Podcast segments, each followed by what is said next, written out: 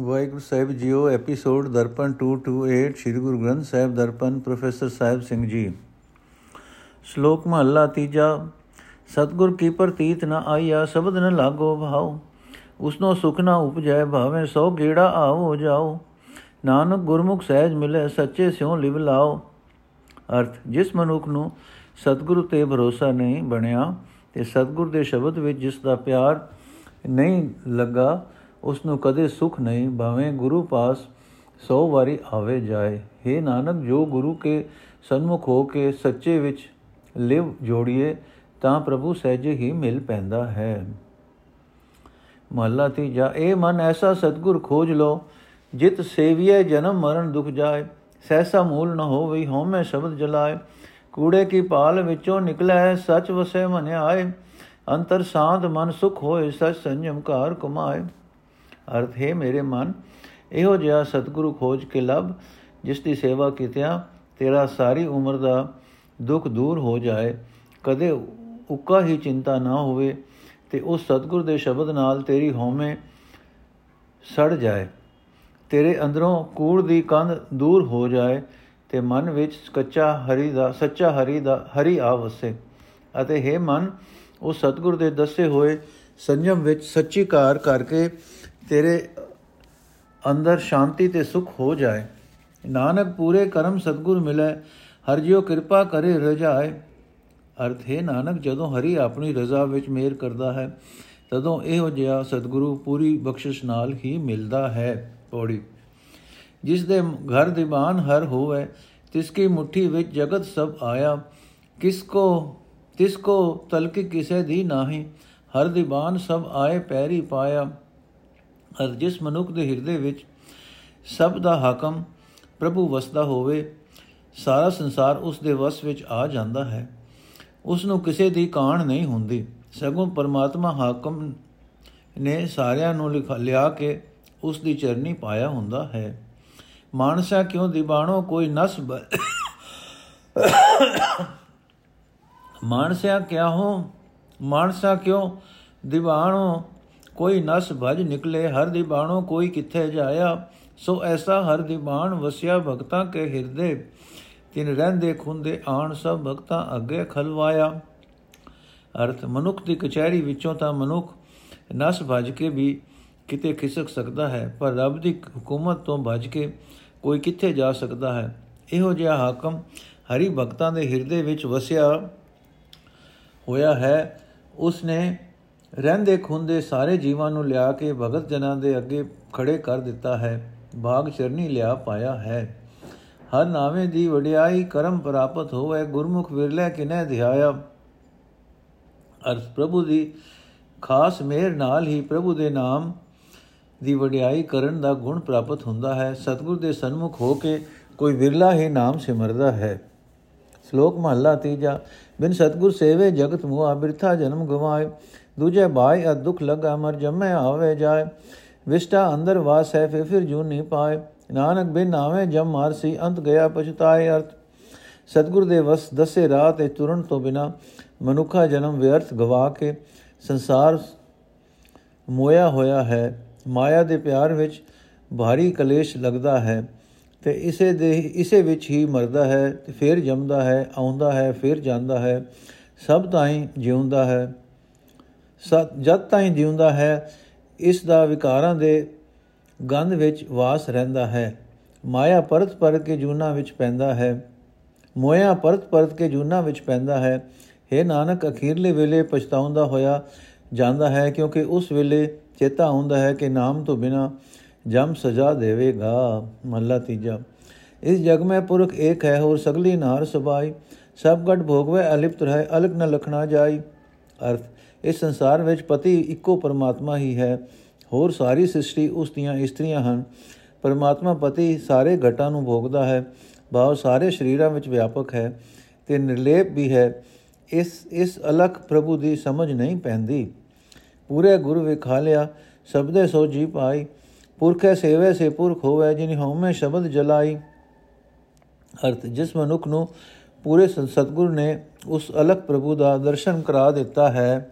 ਕਰਾ ਦਿੱਤਾ ਉਸ ਨੂੰ ਸਤਗੁਰ ਤੇ, ਸਤਿਗੁਰ ਦੇ ਸ਼ਬਦ ਦੁਆਰਾ ਸਮਝ ਪੈ ਗਈ, ਜਿਨ੍ਹਾਂ ਮਨੁੱਖਾਂ ਨੇ ਸ਼ਬਦ ਦੀ ਰਾਹੀਂ ਅਹੰਕਾਰ ਦੂਰ ਕੀਤਾ ਹੈ, ਜੋ ਪੁਰਖ ਪੁਰਖ, ਜੋ ਪ੍ਰਭੂ ਪੁਰਖ ਨੂੰ ਜਪਦੇ ਹਨ, ਉਹ ਵੀ ਉਸ ਪੁਰਖ ਦਾ ਰੂਪ ਹੋ ਜਾਂਦੇ ਹਨ।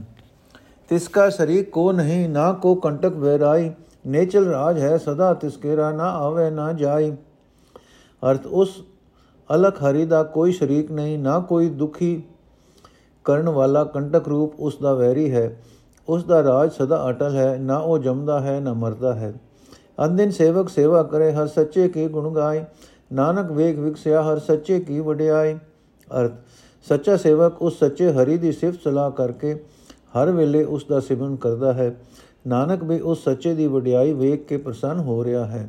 ਪੌੜੀ, ਜਿਨ ਕੇ ਹਰ ਨਾਮ ਵਸਿਆ ਸਦ ਹਿਰਦੈ ਹਰ ਨਾਮੋ ਤਿਨ ਕੋ ਰਖਣ ਹਾਰਾ, ਹਰ ਨਾਮ ਪਿਤਾ, ਹਰ ਨਾਮੋ ਮਾਤਾ, ਹਰ ਨਾਮ ਸਖਾਈ ਮਿੱਤਰ ਹਮਾਰਾ। ਅਰਥ, ਜਿਨ੍ਹਾਂ ਮਨੁੱਖਾਂ ਦੇ ਹਿਰਦੇ ਵਿੱਚ ਸਦਾ ਹਰੀ ਦਾ ਨਾਮ ਵਸਦਾ ਹੈ, ਉਹਨਾਂ ਨੂੰ ਰੱਖਣ ਵਾਲਾ ਹਰੀ ਦਾ ਨਾਮ ਹੀ ਹੁੰਦਾ ਹੈ। ਉਹਨਾਂ ਦਾ ਯਕੀਨ ਬਣ ਜਾਂਦਾ ਹੈ ਕਿ ਹਰੀ ਦਾ ਨਾਮ ਹੀ ਸਾਡਾ ਮਾਪਿਓ ਤੇ ਨਾਮ ਹੀ ਸਾਡਾ ਸਖਾ ਤੇ ਮਿੱਤਰ ਹੈ।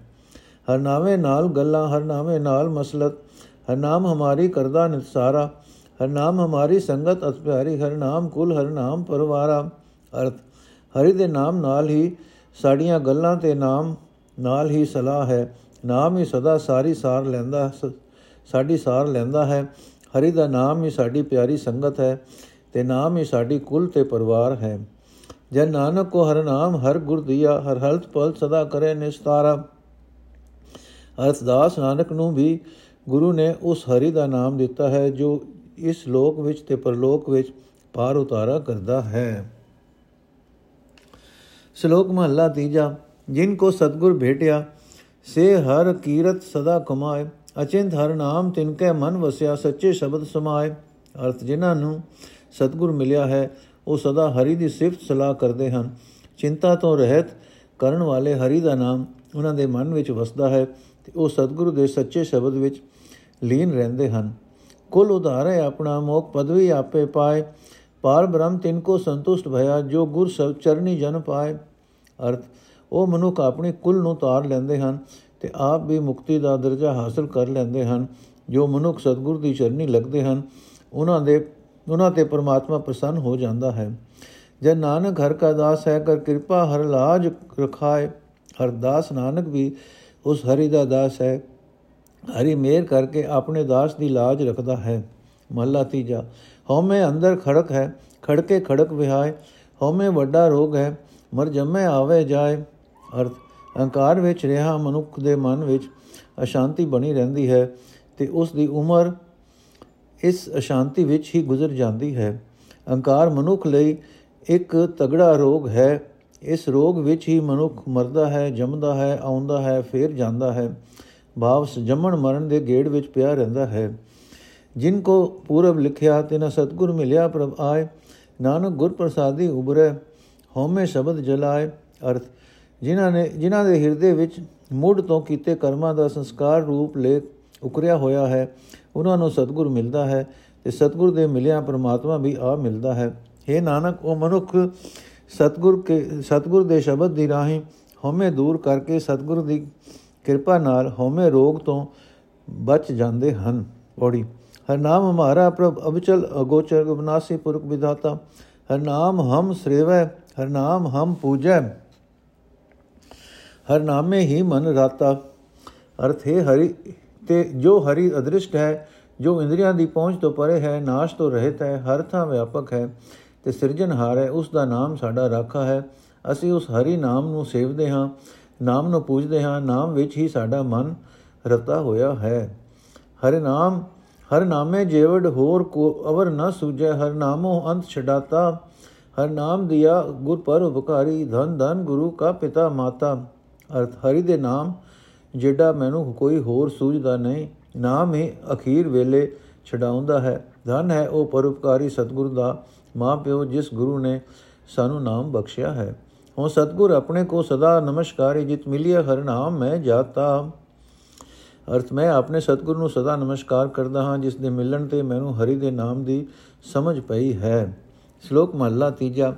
ਗੁਰਮੁਖ ਸੇਵ ਨ ਕੀਨੀਆ, ਹਰ ਨਾਮ ਨ ਲੱਗੋ ਪਿਆਰ ਸਬਦੇ ਸਾਧ ਨ ਆਇਓ, ਮਰ ਜਨਮੇ ਵਾਰੋ ਵਾਰ।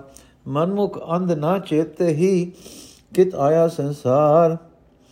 ਅਰਥ, ਅੰਨੇ ਮਨੁਖ ਮਨਮੁਖ ਨੇ ਸਤਗੁਰ ਦੇ ਸਨਮੁਖ ਹੋ ਕੇ ਨਾ ਸੇਵਾ ਕੀਤੀ, ਨਾ ਪਰਮਾਤਮਾ ਦੇ ਨਾਮ ਵਿੱਚ ਉਸ ਦਾ ਪਿਆਰ ਹੀ ਲੱਗਾ। ਸ਼ਬਦ ਵਿੱਚ ਰਸ ਵੀ ਨਾ ਆਇਆ। ਤਾਂ ਇਹ ਹਰੀ ਗੜੀ ਮੁੜੀ ਜਮਦਾ ਮਰਦਾ ਹੈ। ਜੋ ਅੰਨਾ ਮਨਮੁਖ ਹਰੀ ਨੂੰ ਯਾਦ ਨਹੀਂ ਕਰਦਾ, ਤਾਂ ਸੰਸਾਰ ਵਿੱਚ ਆਉਂਦਾ, ਤਾਂ ਆਉਣ ਦਾ ਕੀ ਲਾਭ ਉਸਨੇ ਖਟਿਆ। ਨਾਨਕ ਜਿਨ ਕੋ ਨਦਰ ਕਰੇ, ਸੋ ਗੁਰਮੁਖ ਲੰਘੇ ਪਾਰ। ਅਰਥ ਹੈ ਨਾਨਕ ਜਿਨ੍ਹਾਂ ਮਨੁੱਖਾਂ ਦੇ ਮੇਰ ਦੀ ਨਜ਼ਰ ਕਰਦਾ ਹੈ, ਉਹ ਸਤਿਗੁਰੂ ਦੇ ਸਨਮੁਖ ਹੋ ਕੇ ਸੰਸਾਰ ਸਾਗਰ ਤੋਂ ਪਾਰ ਉਤਰਦੇ ਹਨ। ਮਹਲਾ ਤੀਜਾ, ਇੱਕੋ ਸਤਗੁਰ ਜਾਗਤਾ, ਹੋਰ ਜਗ ਸੁਤਾ ਮੋਹ ਪਿਆਸ, ਸਤਗੁਰ ਸੇਵਨ ਜਾਗਨ ਸੇ, ਜੋ ਰਤੇ ਸਚ ਨਾਮ ਗੁਣਤਾਸ ਅਰਥ, ਇੱਕ ਸਤਗੁਰ ਦੀ ਸੁਚੇ, ਸਹੀ ਜੀ ਹੀ ਸੁਚੇਤ ਹੈ, ਇੱਕ ਸਤਗੁਰ ਹੀ ਸੁਚੇਤ ਹੈ, ਹੋਰ ਸਾਰਾ ਸੰਸਾਰ ਮਾਇਆ ਦੇ ਮੋਹ ਵਿੱਚ ਤੇ ਤ੍ਰਿਸ਼ਨਾ ਵਿੱਚ ਸੁੱਤਾ ਹੋਇਆ ਹੈ। ਜੋ ਮਨੁੱਖ ਸਤਗੁਰ ਦੀ ਸੇਵਾ ਕਰਦੇ ਹਨ ਤੇ ਗੁਣਾ ਦੇ ਖਜ਼ਾਨੇ ਸੱਚੇ ਨਾਮ ਵਿੱਚ ਰੱਤੇ ਹੋਏ ਹਨ। ਉਹ ਜਾਗਦੇ ਹਨ। ਮਨਮੁਖ ਅੰਧ ਨਾ ਚੇਤਨੀ, ਜਨਮ ਸਭ ਹੋਏ ਬਿਨਾਸ਼। ਨਾਨਕ ਗੁਰਮੁਖ ਤਿਨੀ ਨਾਮ ਧਿਆਇਆ, ਜਿਨ ਕੋ ਦੁਰ ਪੁਰਬ ਲਿਖਿਆਸ ਅਰਥ। ਅੰਨੇ ਮਨਮੁਖ, ਹਰੀ ਨੂੰ ਸਿਮਰਦੇ ਨਹੀਂ। ਜਨਮ ਮਰਨ ਦੇ ਗੇੜ ਵਿੱਚ ਪੈ ਕੇ ਤਬਾਹ ਹੋ ਰਹੇ ਹਨ। हे ਨਾਨਕ, ਗੁਰੂ ਦੇ ਸਨਮੁਖ ਹੋ ਕੇ ਉਹਨਾਂ ਨੇ ਨਾਮ ਸਿਮਰਿਆ ਹੈ, ਜਿਨ੍ਹਾਂ ਦੇ ਹਿਰਦੇ ਵਿੱਚ ਦੁਰ ਮੁੱਢ ਤੋਂ ਕੀਤੇ ਭਲੇ ਕੰਮਾਂ ਦੇ ਸੰਸਕਾਰ ਅਨੁਸਾਰ ਲੇਖ ਲਿਖਿਆ ਪਿਆ ਹੈ। ਪੌੜੀ। ਹਰ ਨਾਮ ਹਮਾਰਾ ਭੋਜਨ ਛਤੀ ਪ੍ਰਕਾਰ ਜਿਤ ਖਾਈਏ, ਹਮਕੋ ਤ੍ਰਿਪਤ ਭਈ। ਹਰ ਨਾਮ ਹਮਾਰਾ ਪਹਿਨਣ ਜਿਤ, ਫਿਰ ਨੰਗੇ ਨਾ ਹੋਵੇ। ਹੋਰ ਪਹਿਨਣ ਕੀ ਹਮਾਰੀ ਸਰਦ ਗਈ। ਅਰਥ। ਹਰੀ ਦਾ ਨਾਮ ਸਾਡਾ 36 ਤਰ੍ਹਾਂ ਦਾ ਭਾਵ, ਕਈ ਸਵਾਦਾਂ ਵਾਲਾ ਭੋਜਨ ਹੈ ਜਿਸ ਨੂੰ ਖਾ ਕੇ ਅਸੀਂ ਰਜ ਗਏ ਹਾਂ। ਭਾਵ ਮਾਇਕ ਪਦਾਰਥਾਂ ਵੱਲੋਂ ਤ੍ਰਿਪਤ ਹੋ ਗਏ ਹਾਂ। ਹਰੀ ਦਾ ਨਾਮ ਹੀ ਸਾਡੀ ਪੁਸ਼ਾਕ ਤੇ ਹੈ, ਪੁਸ਼ਾਕ ਹੈ ਜਿਸ ਨੂੰ ਪਹਿਨ ਕੇ ਕਦੇ ਬੇਪਰਦਾ ਨਾ ਹੋਵਾਂਗੇ ਤੇ ਹੋਰ ਸੁੰਦਰ ਪੁਸ਼ਾਕਾਂ ਪਾਉਣ ਦੀ ਸਾਡੀ ਚਾਹ ਦੂਰ ਹੋ ਗਈ ਹੈ। ਹਰੀ ਨਾਮ ਹਮਾਰਾ ਵਣਜ, ਹਰ ਨਾਮ ਵਪਾਰ, ਹਰ ਨਾਮੇ ਕੀ ਹਮਕੋ ਸਤਗੁਰ ਕਾਰ ਕੂਨੀ ਦੀ ਹਰ ਨਾਮੇ ਕਾ ਹਮ ਲੇਖਾ ਲਿਖਿਆ, ਸਭ ਜਮ ਕੀ ਅਗਲੀ ਕਾਣ ਗਈ। ਅਰਥ ਹਰੀ ਦਾ ਨਾਮ ਸਾਡਾ ਵਣਜ, ਨਾਮ ਹੀ ਸਾਡਾ ਵਪਾਰ ਹੈ। ਤੇ ਸਤਗੁਰ ਨੇ ਸਾਨੂੰ ਨਾਮ ਦੀ ਹੀ ਮੁਖਤਿਆਰੀ ਦਿੱਤੀ ਹੈ। ਹਰੀ ਦੇ ਨਾਮ ਦਾ ਹੀ ਅਸਾਂ ਲੇਖਾ ਲਿਖਿਆ ਹੈ, ਜਿਸ ਲੇਖੇ ਕਰਕੇ ਜਮ ਦੀ ਪਹਿਲੀ ਖੁਸ਼ਾਮਦ ਦੂਰ ਹੋ ਗਈ ਹੈ। ਹਰ ਕਾ ਨਾਮ ਗੁਰਮੁਖ ਕਿਨੇ ਵਿਲੇ ਧਿਆਇਆ, ਜਿਨ ਕੋ ਧੁਰ ਕਰਮ ਪ੍ਰਾਪਤ ਲਿਖਤ ਪਈ। ਅਰਥ ਪਰ ਕਿਸੇ ਵਿਲੇ ਗੁਰਮੁਖ ਨੇ ਨਾਮ ਸਿਮਰਿਆ ਹੈ, ਉਹੀ ਸਿਮਰਦੇ ਹਨ, ਜਿਨ੍ਹਾਂ ਨੂੰ ਦੁਰੋਂ ਬਖਸ਼ਿਸ਼ ਦੀ ਰਾਹੀਂ ਪਿਛਲੇ ਕੀਤੇ ਕੰਮਾਂ ਦੇ ਸੰਸਕਾਰਾਂ ਅਨੁਸਾਰ ਉਕਰੇ ਹੋਏ ਲੇਖ ਦੀ ਪ੍ਰਾਪਤੀ ਹੋਈ ਹੈ। ਸ਼ਲੋਕ ਮਹਲਾ ਤੀਜਾ, ਜਗਤ ਅਗਿਆਨੀ, ਅੰਧ ਹੈ, ਦੂਜੇ ਭਾਏ ਕਰਮ ਕਮਾਏ, ਦੂਜੇ ਭਾਏ ਜੇਤੇ ਕਰਮ ਕਰੇ, ਦੁੱਖ ਲੱਗੇ ਤਨ ਧਾਏ। ਅਰਥ, ਸੰਸਾਰ ਅੰਨਾ ਤੇ ਅਗਿਆਨੀ ਹੈ, ਮਾਇਆ ਦੇ ਮੋਹ ਵਿੱਚ ਕੰਮ ਕਰ ਰਿਹਾ ਹੈ, ਪਰ ਮਾਇਆ ਦੇ ਮੋਹ ਵਿੱਚ ਜਿਤਨੇ ਵੀ ਕਰਮ ਕਰਦਾ ਹੈ, ਉਤਨਾ ਹੀ ਸਰੀਰ ਨੂੰ ਦੁੱਖ ਪਾ ਕੇ ਲੱਗਦਾ ਹੈ, ਦੁੱਖ ਧਾ ਕੇ ਲੱਗਦਾ ਹੈ। ਭਾਵ ਖਾਸ ਤੌਰ ਤੇ ਦੁੱਖ ਲੱਗਦਾ ਹੈ। ਗੁਰ ਪ੍ਰਸਾਦੀ ਸੁਖ ਉਪਜੇ, ਜਾਂ ਗੁਰ ਕਾ ਸ਼ਬਦ ਕਮਾਏ, ਸੱਚੀ ਬਾਣੀ ਕਰਮ ਕਰੇ ਅੰਦੇ ਨਾਮ ਧਿਆਏ। ਅਰਥ, ਹੈ ਜਗਤ ਗੁਰੂ ਦਾ ਸ਼ਬਦ ਕਮਾਏ, ਤੇ ਜੇ ਜਗਤ ਗੁਰੂ ਦਾ ਸ਼ਬਦ ਕਮਾਏ, ਸੱਚੀ ਬਾਣੀ ਦੀ ਰਾਹੀਂ ਹਰ ਵੇਲੇ ਨਾਮ ਸਿਮਰਨ ਦੇ ਕਰਮ ਕਰੇ, ਤਾਂ ਸਤਿਗੁਰ ਦੀ ਮਿਹਰ ਨਾਲ ਸੁਖ ਉਪਜਦਾ ਹੈ। ਨਾਨਕ ਜਿਤ ਆਪੇ ਲਾਏ ਤਿਤ ਲੱਗੇ ਕਹਿਣਾ ਕਿਛ ਨਾ ਜਾਏ ਅਰਥ, ਹੈ ਨਾਨਕ, ਕੋਈ ਗੱਲ ਆਖ ਨਹੀਂ ਸਕੀਦੀ, ਜਿੱਧਰ ਆਪ ਹਰੀ ਜੀਵਾਂ ਨੂੰ ਜੋੜਦਾ ਹੈ, ਉਧਰ ਹੀ ਜੁੜਦੇ ਹਨ, ਮਹਲਾ ਤੀਜਾ। ਹਮਗਰ ਨਾਮ ਖਜ਼ਾਨਾ ਸਦਾ ਹੈ ਭੀਤਰ, ਭਗਤ ਭਰੇ ਭੰਡਾਰਾ, ਸਤਗੁਰ ਦਾਤਾ ਜੀ ਕਾ ਸਤ ਜੀਵੇ ਦੇਵਨ ਹਾਰਾ। ਅਰਥ, ਸਾਡੇ ਹਿਰਦੇ ਰੂਪ, ਘਰ ਵਿੱਚ ਸਦਾ ਨਾਮ ਰੂਪ, ਖਜ਼ਾਨਾ ਮੌਜੂਦ ਹੈ ਤੇ ਭਗਤੀ ਦੇ ਭੰਡਾਰ ਭਰੇ ਹੋਏ ਹਨ, ਕਿਉਂਕਿ ਆਤਮਿਕ ਜੀਵਨ ਦੇਣ ਵਾਲਾ ਸਤਿਗੁਰੂ ਸੱਚਾ ਸਦਾ ਸਾਡੇ ਅਸਿਰ ਤੇ ਕਾਇਮ ਹੈ। ਅੰਦਿਨ ਕੀਰਤਨ ਸਦਾ ਕਰੇ ਗੁਰ ਕੇ ਸ਼ਬਦ ਅਪਾਰਾ, ਸ਼ਬਦ ਗੁਰੂ ਕਾ ਸਦ ਉਚਰੇ ਜੁਗ ਜੁਗ ਕਰਾ ਵਰਤਾਵਣ ਹਾਰਾ। ਅਰਥ ਨਾਮ ਖਜ਼ਾਨੇ ਦੀ ਬਰਕਤ ਨਾਲ ਅਸੀਂ ਸਤਿਗੁਰ ਦੇ ਅਪਾਰ ਸ਼ਬਦ ਦੀ ਰਾਹੀਂ ਸਦਾ ਹਰ ਵੇਲੇ ਹਰੀ ਦੇ ਗੁਣ ਗਾਉਂਦੇ ਹਾਂ। ਤੇ ਸਤਿਗੁਰ ਦਾ ਸ਼ਬਦ ਜੋ ਹਰ ਇੱਕ ਯੁਗ ਵਿੱਚ ਨਾਮ ਦੀ ਦਾਤ ਵਰਤਾਉਣ ਵਾਲਾ ਹੈ, ਸਦਾ ਉਚਾਰਦੇ ਹਾਂ। ਇਹ ਮਨੁਆ ਸਦਾ ਸੁਖ ਵਸੈ, ਸਹਜੇ ਕਰੇ ਵਪਾਰਾ। ਅੰਤਰ ਗੁਰ ਗਿਆਨ ਹਰ ਰਤਨ ਹੈ, ਮੁਕਤ ਕਰਾਵਣ ਹਾਰਾ। ਅਰਥ, ਸਤਗੁਰ ਤੇ ਸ਼ਬਦ ਨਾਲ ਸਾਡਾ ਇਹ ਮਨ ਸਦਾ ਸੁਖੀ ਰਹਿੰਦਾ ਹੈ ਤੇ ਸੁੱਤੇ ਹੀ ਭਾਵ ਕਿਸੇ ਖਾਸ ਜਗਤ ਯਤਨ ਤੋਂ ਬਿਨਾ ਹੀ ਨਾਮ ਦਾ ਵਪਾਰ ਕਰਦਾ ਹੈ ਅਤੇ ਮਨ ਦੇ ਅੰਦਰ ਸਤਗੁਰ ਦਾ ਬਖਸ਼ਿਆ ਹੋਇਆ ਗਿਆਨ ਤੇ ਮੁਕਤੀ ਕਰਾਉਣ ਵਾਲਾ ਹਰੀ ਨਾਮ ਰੂਪ ਰਤਨ ਵਸਦਾ ਹੈ। ਨਾਨਕ ਜਿਸ ਨੂੰ ਨਜ਼ਰ ਕਰੇ, ਸੋ ਪਾਏ, ਸੋ ਹੋਵੇ ਦਰ ਸਚਿਆਰਾ। ਅਰਥ, ਹੈ ਨਾਨਕ, ਜਿਸ ਤੇ ਕਿਰਪਾ ਦ੍ਰਿਸ਼ਟੀ ਕਰਦਾ ਹੈ, ਉਸ ਨੂੰ ਇਹ ਦਾਤ ਮਿਲਦੀ ਹੈ ਤੇ ਦਰਗਾਹ ਵਿੱਚ ਉਹ ਸੁਰਖਰੂ ਹੋ ਜਾਂਦਾ ਹੈ ਪੌੜੀ। ਦਨ ਦਨ ਜੋ ਗੁਰਸਿੱਖ ਕਹੀਏ ਜੋ ਸਤਗੁਰ ਚਰਣੀ ਲਾ ਆ ਜਾਏ ਪਿਆ। ਦਨ ਦਨ ਸੋ ਗੁਰਸਿੱਖ ਕਹੀਏ ਜਿਨ ਹਰ ਨਾਮਾ ਮੁਖ ਨਾਮ, ਮੁਖ ਰਾਮ ਕਇਆ। ਅਰਥ, ਉਹ ਗੁਰਮੁਖ ਨੂੰ ਦਨ ਦਨ ਆਖਣਾ ਚਾਹੀਦਾ ਹੈ, ਜੋ ਆਪਣੇ ਸਤਗੁਰ ਦੀ ਚਰਨੀ ਜਾ ਲੱਗਦਾ ਹੈ। ਉਸ ਗੁਰਸਿੱਖ ਨੂੰ ਧਨ ਧਨ ਆਖਣਾ ਚਾਹੀਦਾ ਹੈ, ਜਿਸ ਨੂੰ ਮੂੰਹੋਂ ਹਰੀ, ਜਿਸ ਨੇ ਮੂੰਹੋਂ ਹਰੀ ਦਾ ਨਾਮ ਉਚਾਰਿਆ ਹੈ।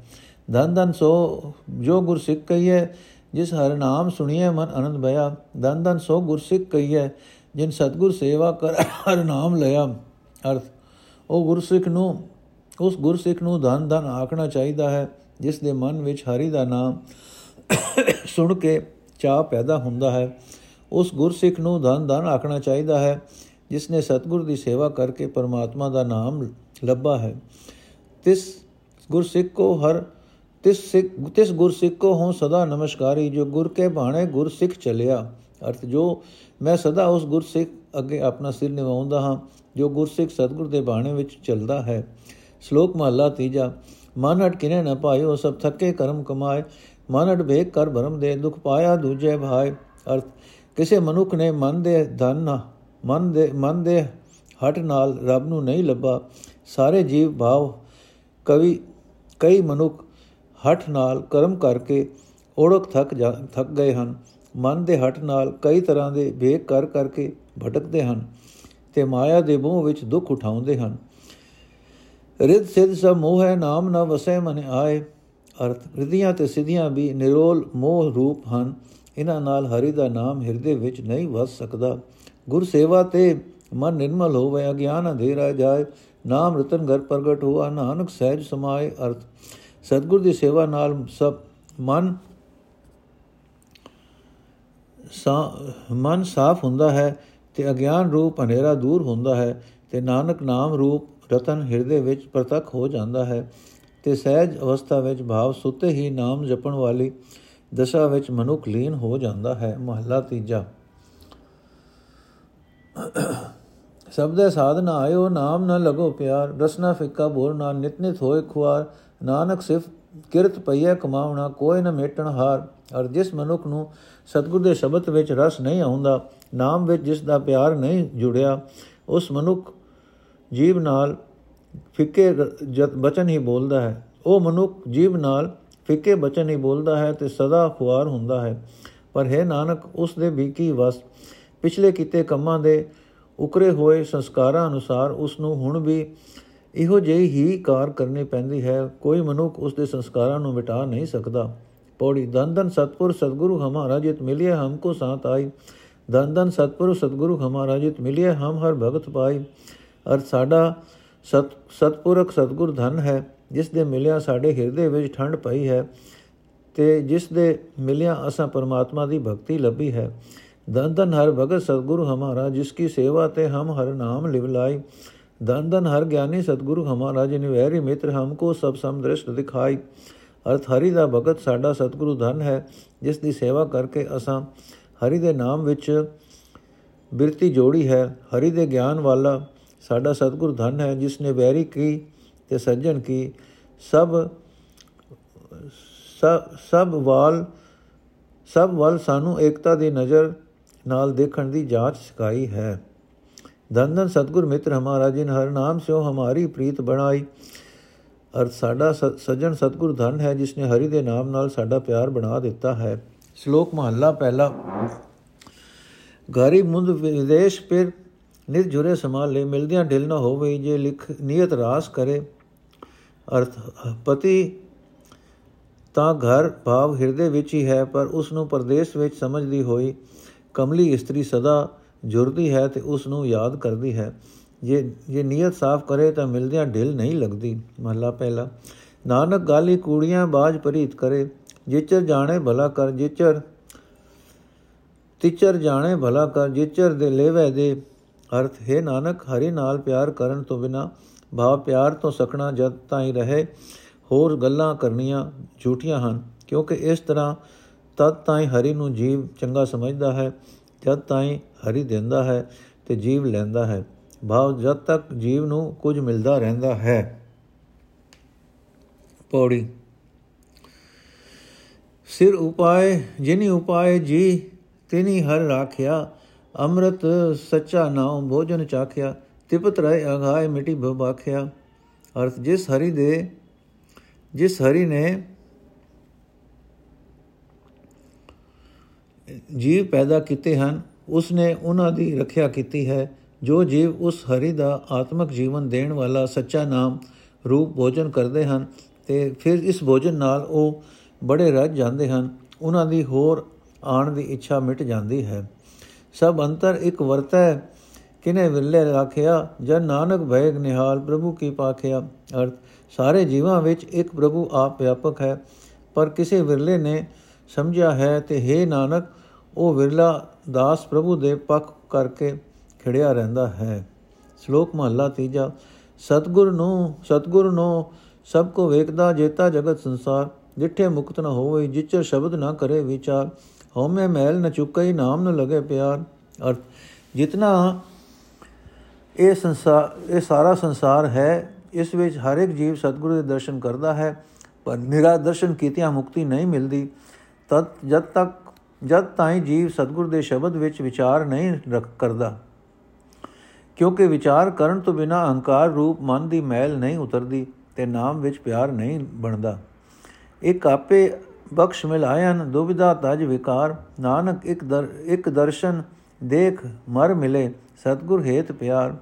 ਅਰਥ, ਕਈ ਕਈ ਮਨੁੱਖਾਂ ਨੂੰ ਪ੍ਰਭੂ ਨੇ ਆਪ ਹੀ ਮੇਰ ਕਰਕੇ ਮਿਲਾ ਲਿਆ ਹੈ, ਜਿਨ੍ਹਾਂ ਨੇ ਮੇਰ ਤੇਰ ਤੇ ਵਿਕਾਰ ਛੱਡੇ ਹਨ। हे ਨਾਨਕ, ਕਈ ਮਨੁੱਖ ਸਤਿਗੁਰ ਦਾ ਦਰਸ਼ਨ ਕਰਕੇ ਸਤਿਗੁਰ ਦੇ ਪਿਆਰ ਵਿੱਚ ਬਿਰਤੀ ਜੋੜ ਕੇ, ਮਰ ਕੇ, ਭਾਵ ਆਪਾ ਗਵਾ ਕੇ ਹਰੀ ਵਿੱਚ ਮਿਲ ਗਏ ਹਨ। ਮਹਲਾ ਤੀਜਾ। ਸਤਿਗੁਰ ਨਾ ਸੇਵਿਓ, ਮੂਰਖ ਅੰਧ ਗਵਾਰ, ਦੂਜੇ ਭਾਏ ਬਹੁਤ ਦੁੱਖ ਲੱਗਾ, ਜਲਤਾ ਕਰੇ ਪੁਕਾਰ। ਜਿਨ ਕਾਰਨ ਗੁਰੂ ਵਿਸਾਰਿਆ, ਸੇ ਨਾ ਉਪਕਰੇ ਅੰਤੀ ਵਾਰ। ਅਰਥ, ਅੰਨੇ ਮੂਰਖ ਗਵਾਰ ਨੇ ਆਪਣੇ ਸਤਿਗੁਰ ਦੀ ਸੇਵਾ ਨਹੀਂ ਕੀਤੀ। ਮਾਇਆ ਦੇ ਪਿਆਰ ਵਿੱਚ ਜਦੋਂ ਬਹੁਤੀ ਦੁਖੀ ਬਹੁਤਾ ਦੁਖੀ, ਬਹੁਤ ਦੁਖੀ ਹੋਇਆ। ਤਦੋਂ ਸਭਨਾ ਸਭ ਦਾ ਹੋਇਆ।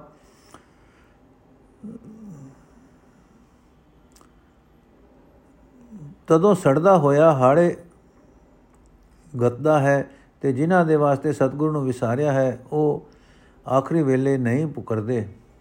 ਨਾਨਕ ਗੁਰਮਤੀ ਸੁਖ ਪਾਇਆ, ਬਖਸ਼ੇ ਬਖਸ਼ਣਹਾਰ ਅਰਥ ਹੈ, ਨਾਨਕ ਗੁਰੂ ਦੀ ਮਤ ਲਿਆ ਹੀ ਸੁਖ ਮਿਲਦਾ ਹੈ। ਤੇ ਬਖਸ਼ਣ ਵਾਲਾ ਹਰੀ ਬਖਸ਼ਦਾ ਹੈ ਪੌੜੀ। ਤੂੰ ਆਪੇ ਆਪ ਆਪ ਸਭ ਕਰਤਾ, ਕੋਈ ਦੂਜਾ ਹੋਏ ਸੋ ਅਵਰੋ ਕਹੀਏ ਹਰ ਆਪੇ ਬੋਲੇ, ਆਪ ਬੁਲਾਵੇ। ਹਰ ਆਪੇ ਜਲ, ਥਲ ਰਵ ਰਹੀ ਹੈ ਅਰਥ, ਹੈ ਹਰੀ, ਤੂੰ ਆਪ ਹੀ ਆਪ ਹੈ ਤੇ ਆਪ ਹੀ ਸਭ ਕੁਝ ਪੈਦਾ ਕਰਦਾ ਹੈ। ਕਿਸੇ ਹੋਰ ਦੂਜੇ ਨੂੰ ਪੈਦਾ ਕਰਨ ਵਾਲਾ ਤਾਂ ਹੀ ਆਖੀਏ, ਜੇ ਕੋਈ ਹੋਰ ਹੋਵੇ ਹੀ। ਹਰੀ ਆਪ ਹੀ ਸਭ ਜੀਵਾਂ ਵਿੱਚ ਬੋਲਦਾ ਹੈ। ਆਪ ਹੀ ਸਭ ਨੂੰ ਬੁਲਾਉਂਦਾ ਹੈ ਅਤੇ ਆਪ ਹੀ ਜਲ ਵਿੱਚ, ਥਲ ਵਿੱਚ ਵਿਆਪ ਰਿਹਾ ਹੈ। ਹਰ ਆਪੇ ਮਾਰੇ, ਹਰ ਆਪੇ ਛੋੜੇ ਮਨ ਹਰ ਸਰਣੀ ਪੜ ਰਹੀ ਹੈ। ਹਰ ਬਿਨ ਕੋਈ ਮਾਰ ਜਿਵਾਲ ਨਾ ਸਕੈ ਮਨ ਹੋਏ ਨਿਚਿੰਤ, ਨਿਸਲ ਹੋਏ ਰਹੀ ਹੈ। ਅਰਥ, ਹੈ ਮਨ, ਹਰੀ ਆਪ ਹੀ ਮਾਰਦਾ ਹੈ ਤੇ ਆਪ ਹੀ ਬਖਸ਼ਦਾ ਹੈ। ਇਸ ਵਾਸਤੇ ਹਰੀ ਦੀ ਸ਼ਰਨ ਵਿੱਚ ਪਿਆ ਪਿਆ ਰਹੋ। ਹੈ ਮਨ, ਹਰੀ ਤੋਂ ਬਿਨਾ ਕੋਈ ਹੋਰ ਨਾ ਮਾਰ ਸਕਦਾ ਹੈ, ਨਾ ਜਿਵਾਲ ਸਕਦਾ ਹੈ। ਇਸ ਵਾਸਤੇ ਨਿਸ਼ਚਿੰਤ ਹੋ ਰਹੋ ਤੇ ਲੰਮੀਆਂ ਤਾਣ ਛੱਡ। ਭਾਵ ਕਿਸੇ ਹੋਰ ਦੀ ਓਟ ਨਾ ਤੱਕ ਤੇ ਸਭ ਤੋਂ ਵੱਡੇ ਹਰੀ ਦੀ ਆਸ ਰੱਖ। ਉੱਠਦਿਆਂ, ਬਹਿੰਦਿਆਂ, ਸੁਤਿਆਂ, ਸਦਾ ਸਦਾ ਹਰ ਨਾਮ ਧਿਆਈਐ। ਜਨ ਨਾਨਕ ਗੁਰਮੁਖ ਹਰ ਲਈਐ ਸੁਧ। ਅਰਥ, ਹੈ ਦਾਸ ਨਾਨਕ, ਜੇ ਉੱਠਦਿਆਂ, ਬਹਿੰਦਿਆਂ ਤੇ ਸੁਤਿਆਂ ਹਰ ਵੇਲੇ ਹਰੀ ਦਾ ਨਾਮ ਸਿਮਰਿਐ, ਤਾਂ ਸਤਗੁਰ ਦੇ ਸਨਮੁਖ ਹੋ ਕੇ ਹਰੀ ਮਿਲ ਪੈਂਦਾ ਹੈ ਸੁਧ। ਨੋਟ ਇਹ ਵਾਰ ਗੁਰੂ ਰਾਮਦਾਸ ਜੀ ਦੀ ਉਚਾਰੀ ਹੋਈ ਹੈ। 21 ਪੌੜੀਆਂ ਹਨ। ਪਹਿਲੀ ਪੌੜੀ ਨਾਲ ਦੋ, ਤਿੰਨ ਸ਼ਲੋਕ ਹਨ। ਬਾਕੀ ਹਰ ਇੱਕ ਪੌੜੀ ਨਾਲ ਦੋ ਦੋ ਸ਼ਲੋਕ ਹਨ। ਕੁੱਲ 43 ਸ਼ਲੋਕ ਹਨ। ਸ਼ਲੋਕਾਂ ਦਾ ਵੇਰਵਾ, ਸ਼ਲੋਕ ਮਹਲਾ ਤੀਜਾ ਦੇ 40 ਸ਼ਲੋਕ ਮਹਲਾ ਪਹਿਲਾ ਦੇ 3 ਟੋਟਲ ਜੋੜ 43 ਗੁਰੂ ਰਾਮਦਾਸ ਜੀ ਦਾ, ਜਿਨ੍ਹਾਂ ਦੀ ਇਹ ਵਾਰ ਹੈ, ਇੱਕ ਵੀ ਸ਼ਲੋਕ ਨਹੀਂ ਹੈ, ਜੋ ਵਾਰ ਦਾ ਅਸਲ ਸਰੂਪ ਸਿਰਫ ਪੌੜੀਆਂ ਹੈ। ਵਾਹਿਗੁਰੂ ਜੀ ਕਾ ਖਾਲਸਾ, ਵਾਹਿਗੁਰੂ ਜੀ ਕੀ ਫਤਿਹ। ਅੱਜ ਦਾ ਐਪੀਸੋਡ ਇੱਥੇ ਸਮਾਪਤ ਹੈ ਜੀ। ਵਾਹਿਗੁਰੂ ਜੀ ਕਾ ਖਾਲਸਾ, ਵਾਹਿਗੁਰੂ ਜੀ ਕੀ ਫਤਿਹ।